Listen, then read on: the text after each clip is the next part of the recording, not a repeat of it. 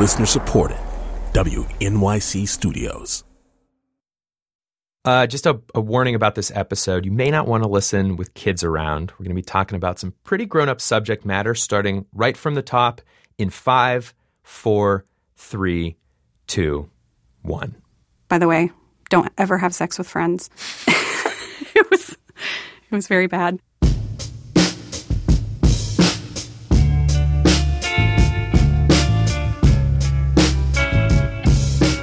In today's episode, we're going to be talking about mistakes that people make and what happens when you go public with those. And just to be fair, let me start. I did not check the weather forecast. So I'm like just up in the middle of some like really icy hills. Just to set the scene for you, I'm in Portland, Oregon. It was last month. It was one of the snowiest days they had had in a decade. The Uber driver decided he didn't want to go any further because it was too snowy. Like everyone else here, the family I had come to visit was hunkered down, lighting a fire. Ow.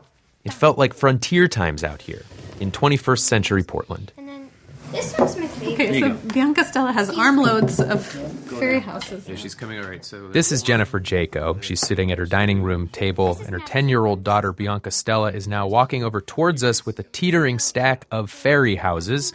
These are beautiful, homemade, earthy little doll houses, but for fairies. Um, they're real. I have proof. okay. Do you want to see the proof? Um. Yeah. Bianca walks away. She's a bouncy little kid with bows in her hair and freckles across her nose like a galaxy. When she comes back, she's holding what looks like a, like a glass paperweight or something. no touching though. No. No. No. They gave this to me on Christmas Eve. What It- is that? Here, um, let's go into the light. So, So, do you see the dolphins swimming around? So it's a glass sphere, and there's like little dolphins inside, made of bubbles. Uh, yeah, like pixie dust, I guess. But they're handmade by the fairies. Jennifer's off to the side during all of this, watching her daughter take me through the fairy business. Jennifer looks pleased, like she's happy that at 10, Bianca Stella can still have this kind of magic in her life. The two of them have had to have some very heavy conversations, specifically about one very, very big mistake that Jennifer made. When she was 18 years old, she was infected with HIV.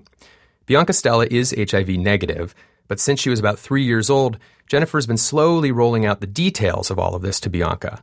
As she's gotten older, though, and more curious, Jennifer and Bianca have had to have some conversations that seem like they've been getting tricky for both people. I got just a hint of this later that night. We were all standing around in the kitchen. Can you speak again about how you were sad to find out that Mama made a choice as a young person? I don't really want to talk about that because it's kind of weird. Okay. Yeah. And maybe that's part of it too. It's a little bit weird no, as a little no, kid no, no. to hear about this stuff, isn't it? Okay, my mouth is being closed. I won't talk about it anymore, I promise. You got to feel for Bianca. This is not fun stuff to talk about. But on the other hand, the idea of her holding her mom's mouth shut is pretty funny. Because Jennifer has spent the vast majority of her life being radically open about these choices, never thinking she would be here in this moment. This is Only Human. I'm Kenny Malone. Jennifer Jaco spent a lifetime trying to explain a single mistake that she made. In this episode, we tell the story of that mistake and how it ultimately took a secret experiment on one of America's favorite television shows to correct the record. Here's a short list of the unexpected things that Jennifer Jaco says happened to her after becoming a minor celebrity in the 1990s. She was recognized by complete strangers in New York City twice. A different complete stranger named her daughter Jaco in Jennifer's honor. An industrial band wrote a whole song from Jennifer's perspective. A conservative priest has written me for advocating safe sex for teenagers. They even mixed a Jennifer Jaco speech into the song. Today is my birthday. I'm going to be 20, and I'm HIV positive. You all have to understand that if the person next to you could be HIV positive, your lover could be HIV positive, and they don't know. You have to be careful.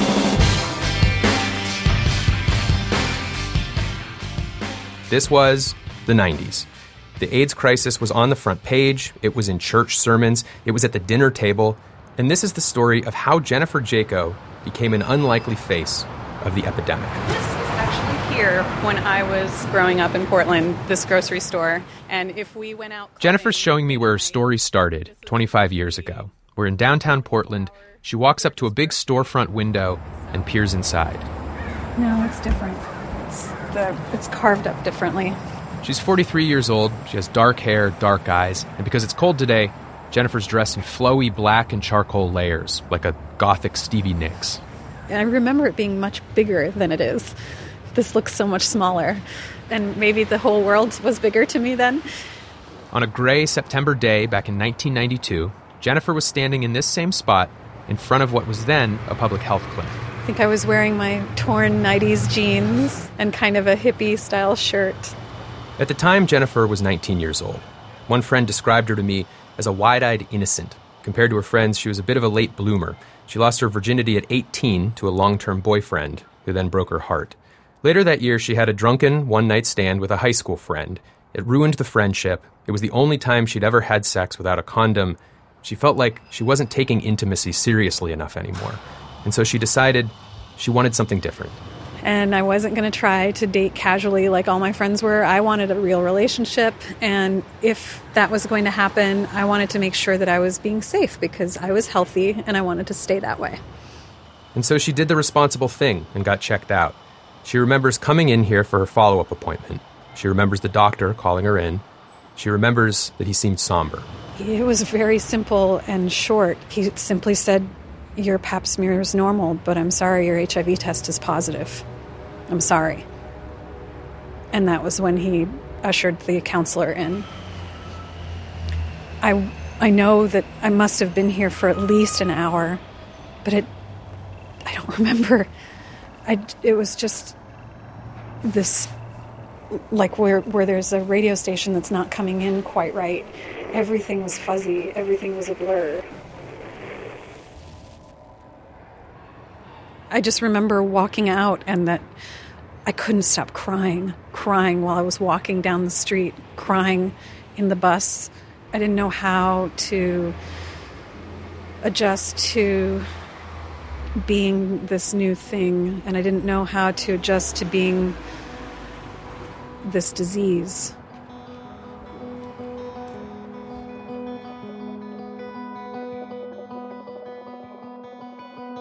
Jennifer was infected with HIV in 1991. At that point, the US was 10 years into the epidemic, and treatments were not very effective. Doctors told Jennifer she shouldn't expect to live past 25. Turns out Jennifer, the boy she'd had sex with, and the boy's current girlfriend were all HIV positive. Three teenagers, suddenly with very different futures. And I remember this giant welling of anger that these young, beautiful people with all of this life ahead of them had a disease that was going to take our lives. And I knew in that moment that I needed to do everything I could to prevent it from happening to other young people.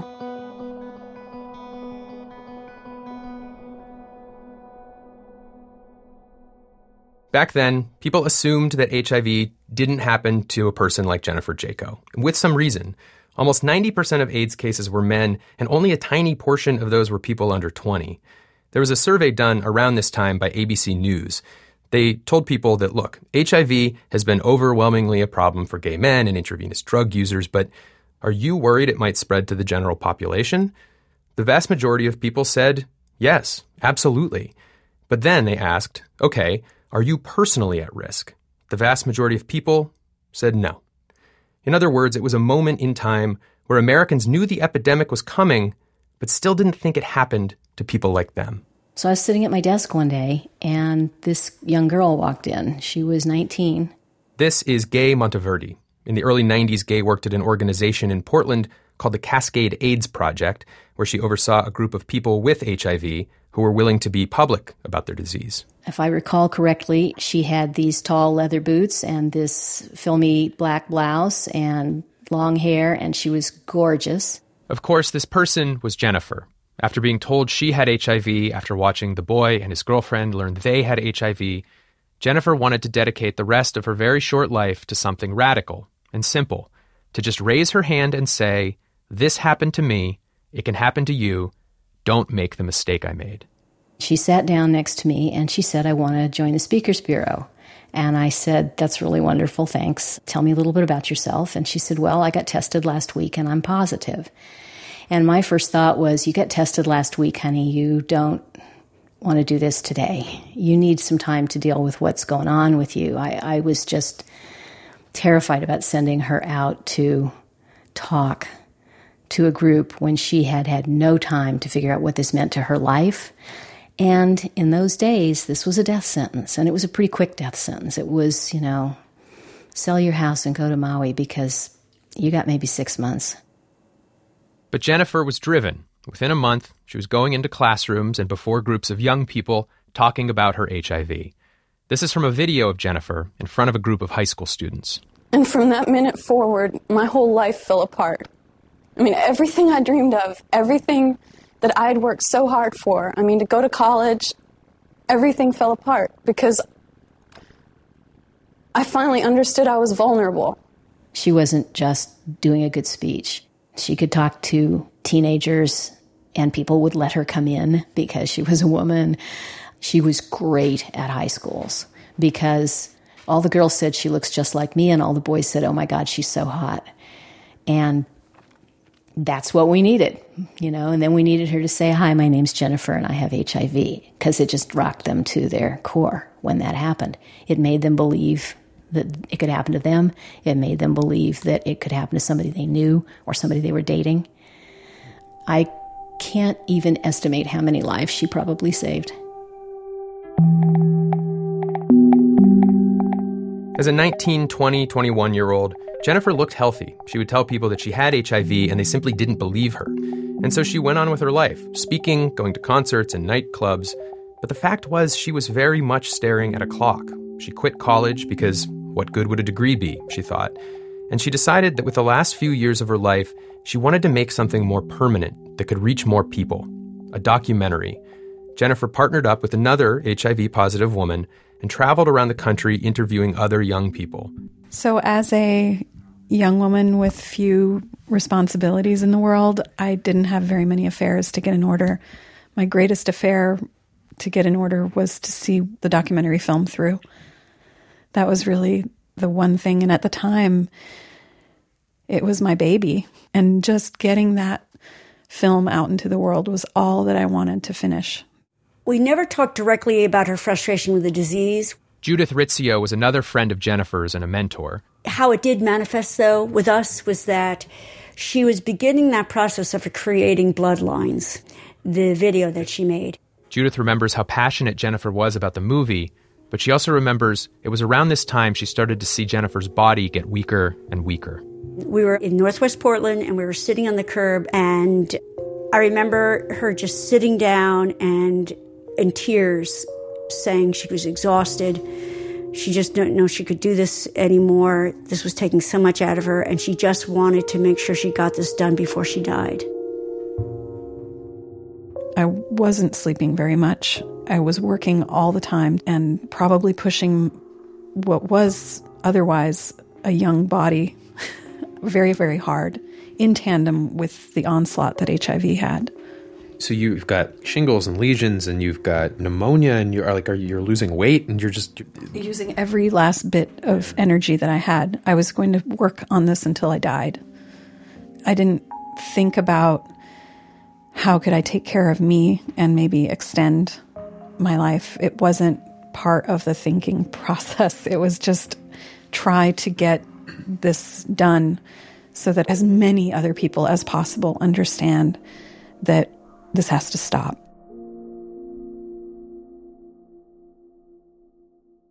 There were some antiretrovirals in trials at the time, but Jennifer didn't qualify. She was dying, but she wasn't close enough to death yet. She kept working, she stayed focused, and in 1998, she and her co director finished the documentary. My parents said that they needed to have me up for dinner and spend some time with me. And um, as soon as I got there, they looked like ghosts. And they said, we have really bad news for you. They said, We found out that you've been infected with HIV. You have HIV. And the documentary holds up pretty well. Scene after scene, there's this cast of young men and women, beautiful 18, 19, 20 somethings, trying to explain what it's like to have made the biggest mistake of your life. And Jennifer's in the film too. She looks so young. Her hair is shorter, she's smiling, but it also looks like at the same time she's trying not to cry. I really, really want to get old. There's so many people who don't want to get wrinkled. There's so many people who don't want to have gray hair, but all I want is to have long gray hair that I put up in a bun and lots and lots of wrinkles. MTV aired the film on World AIDS Day. The New York Times called it a pointed, moving documentary. The Los Angeles Times said it eloquently humanizes the disease. Jennifer became a kind of national HIV celebrity. She says the Montel Williams show came calling. There'd be a national speaking tour to college campuses. MTV even decided to keep airing the documentary for years. Jennifer had raced through what she thought would be her short life with a single goal sharing her mistake so other people wouldn't make it too. But up next, Jennifer had to do the one thing she hadn't at all prepared for living. Living a long, normal, boring, regular life with a very public face of HIV.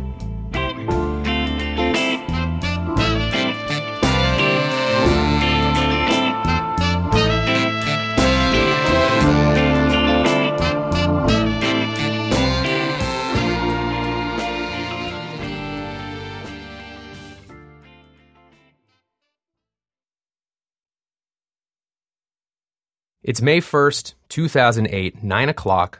Millions and millions of Americans are sitting on their couches or their lazy boys or whatever, and they turn on their television, not to watch the Super Bowl, not to watch the World Series, but to watch Grey's Anatomy.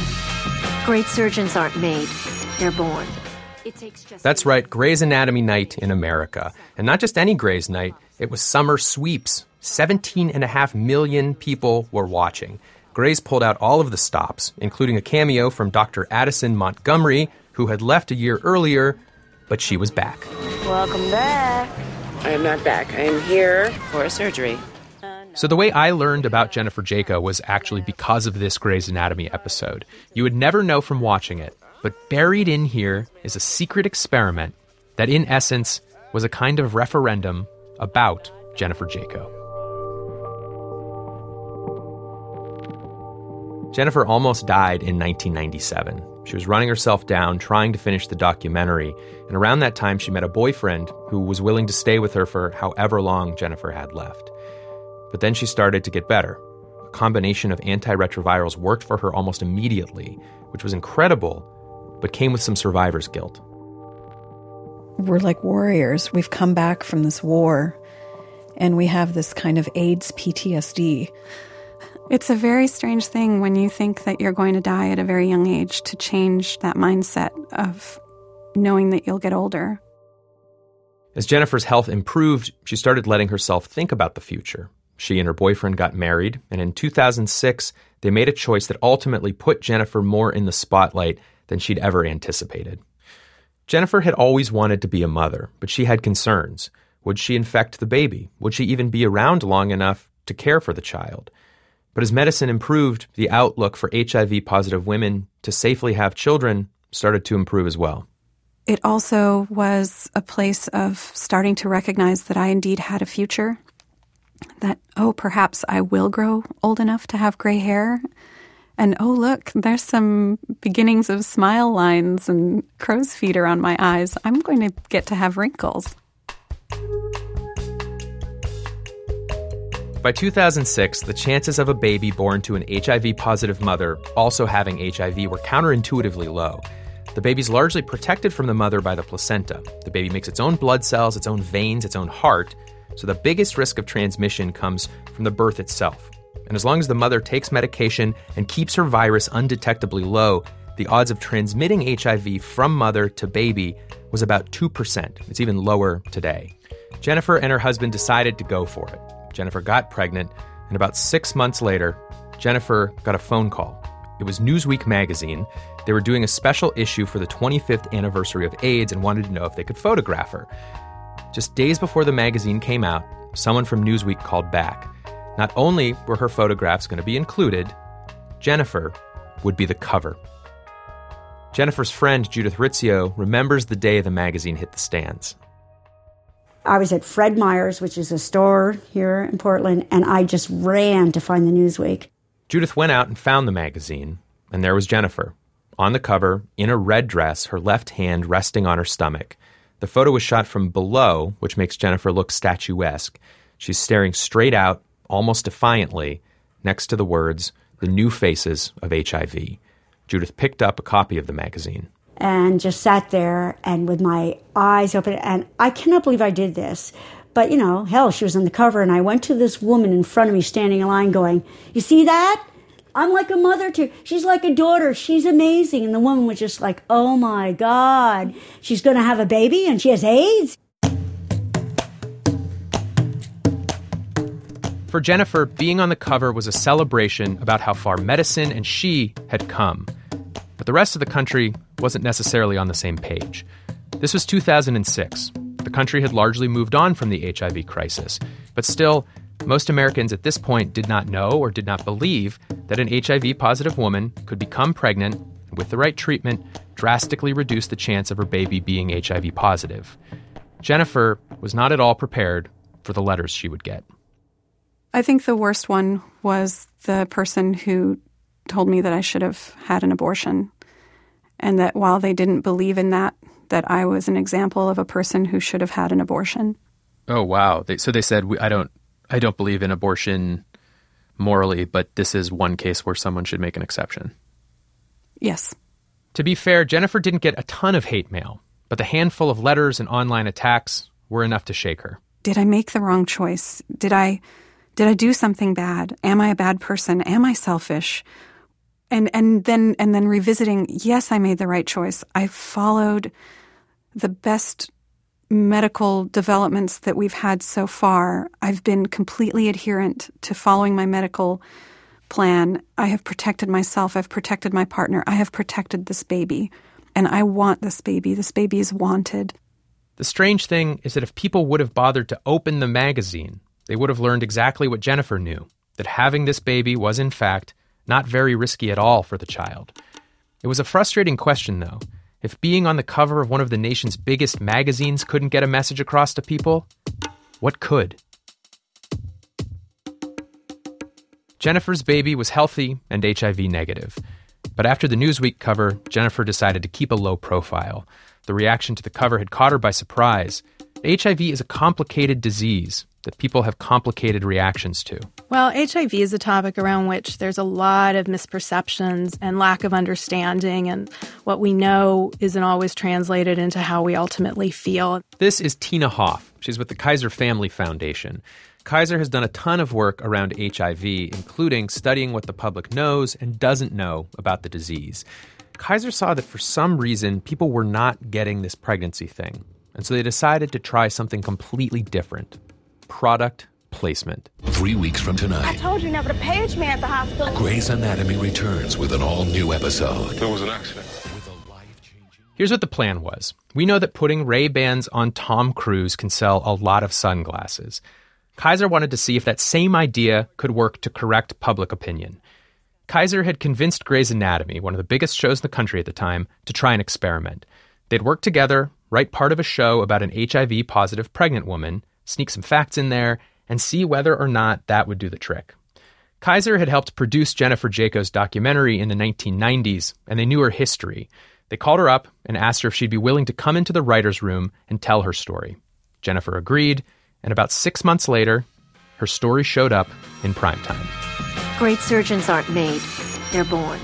It takes gestation. Which brings us back to May 1st, 2008.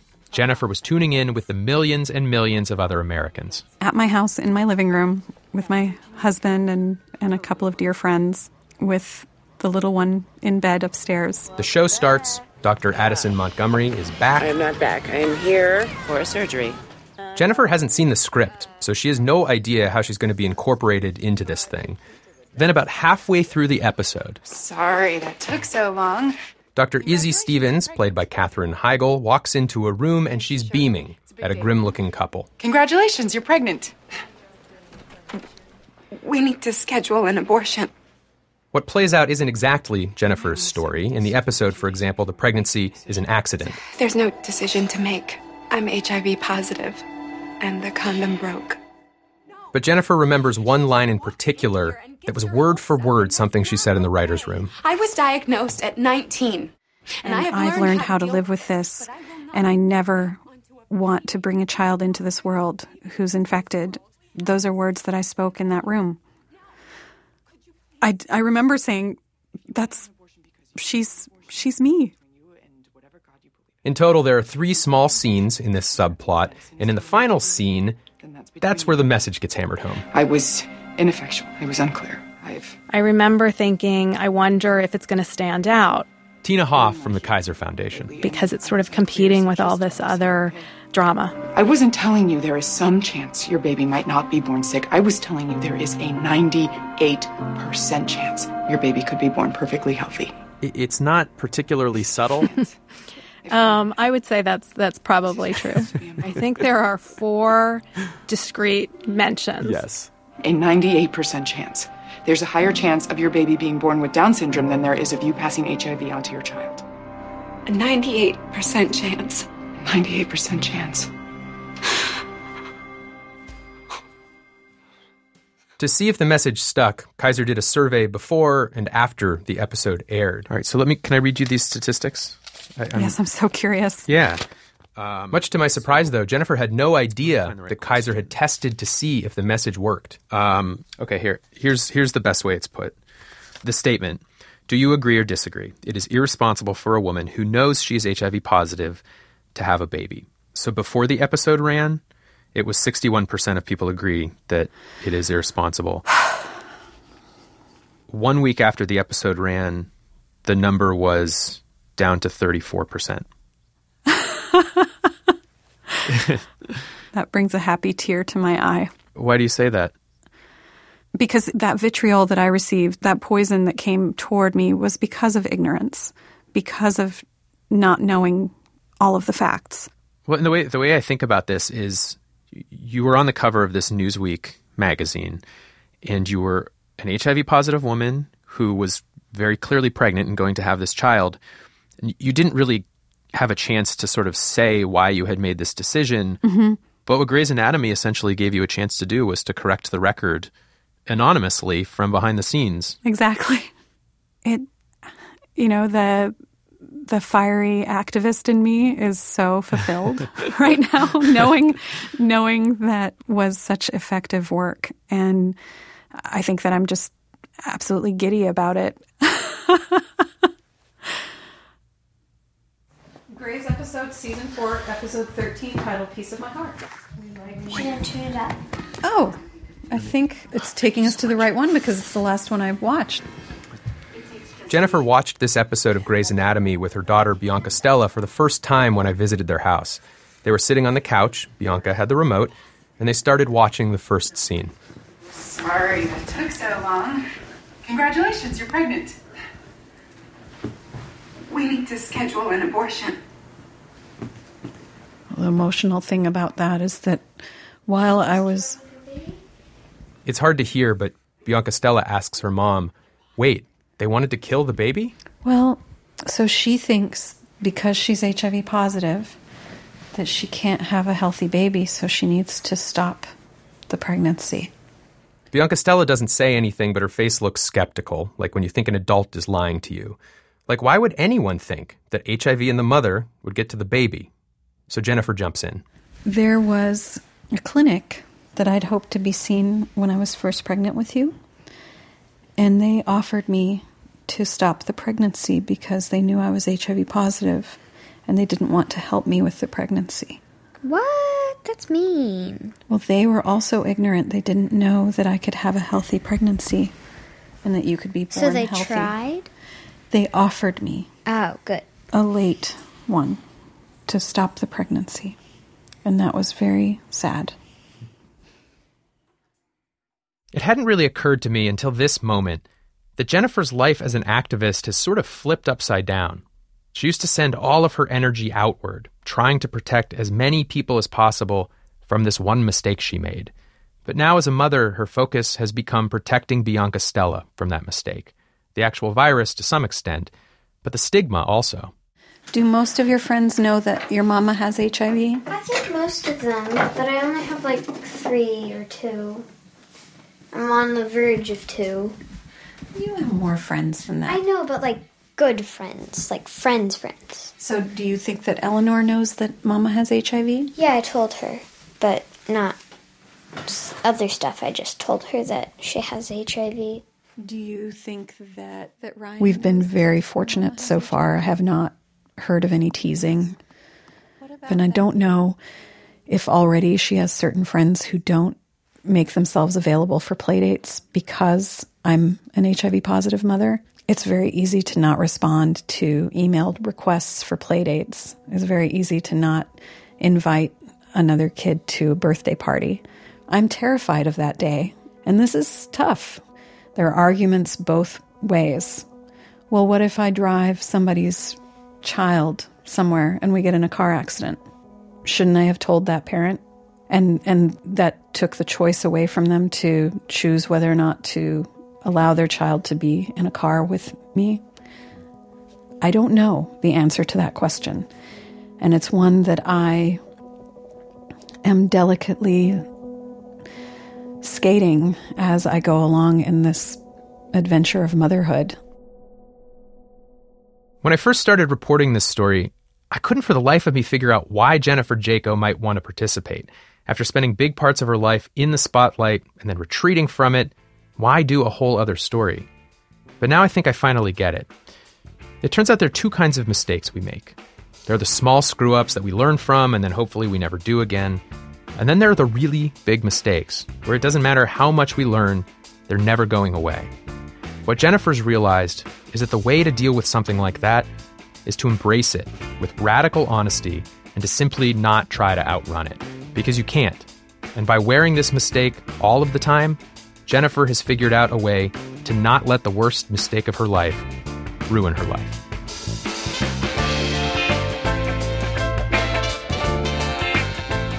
Only Human is a production of WNYC Studios. This episode was edited by Ben Adair. Our team also includes Jillian Weinberger, Elaine Chen, Mary Harris, Julia Longoria, and Amanda Aronczyk. Our technical director is Casey Means. Tony Phillips is the vice president of on demand content for WNYC. Special thanks to the Multnomah County HIV Services Center, Morgan Shanafelt, John Forsgren, Ethan Hill, Jeremy Bloom, and a very special thanks to Alan Solani for helping me understand how babies are made. Thanks for listening, and we'll be back in two weeks. Support for WNYC's health coverage and Only Human is provided by the Charina Endowment Fund, Jane and Gerald Katcher, the Robert Wood Johnson Foundation, the Simons Foundation, the Alfred P. Sloan Foundation, and the Winston Foundation.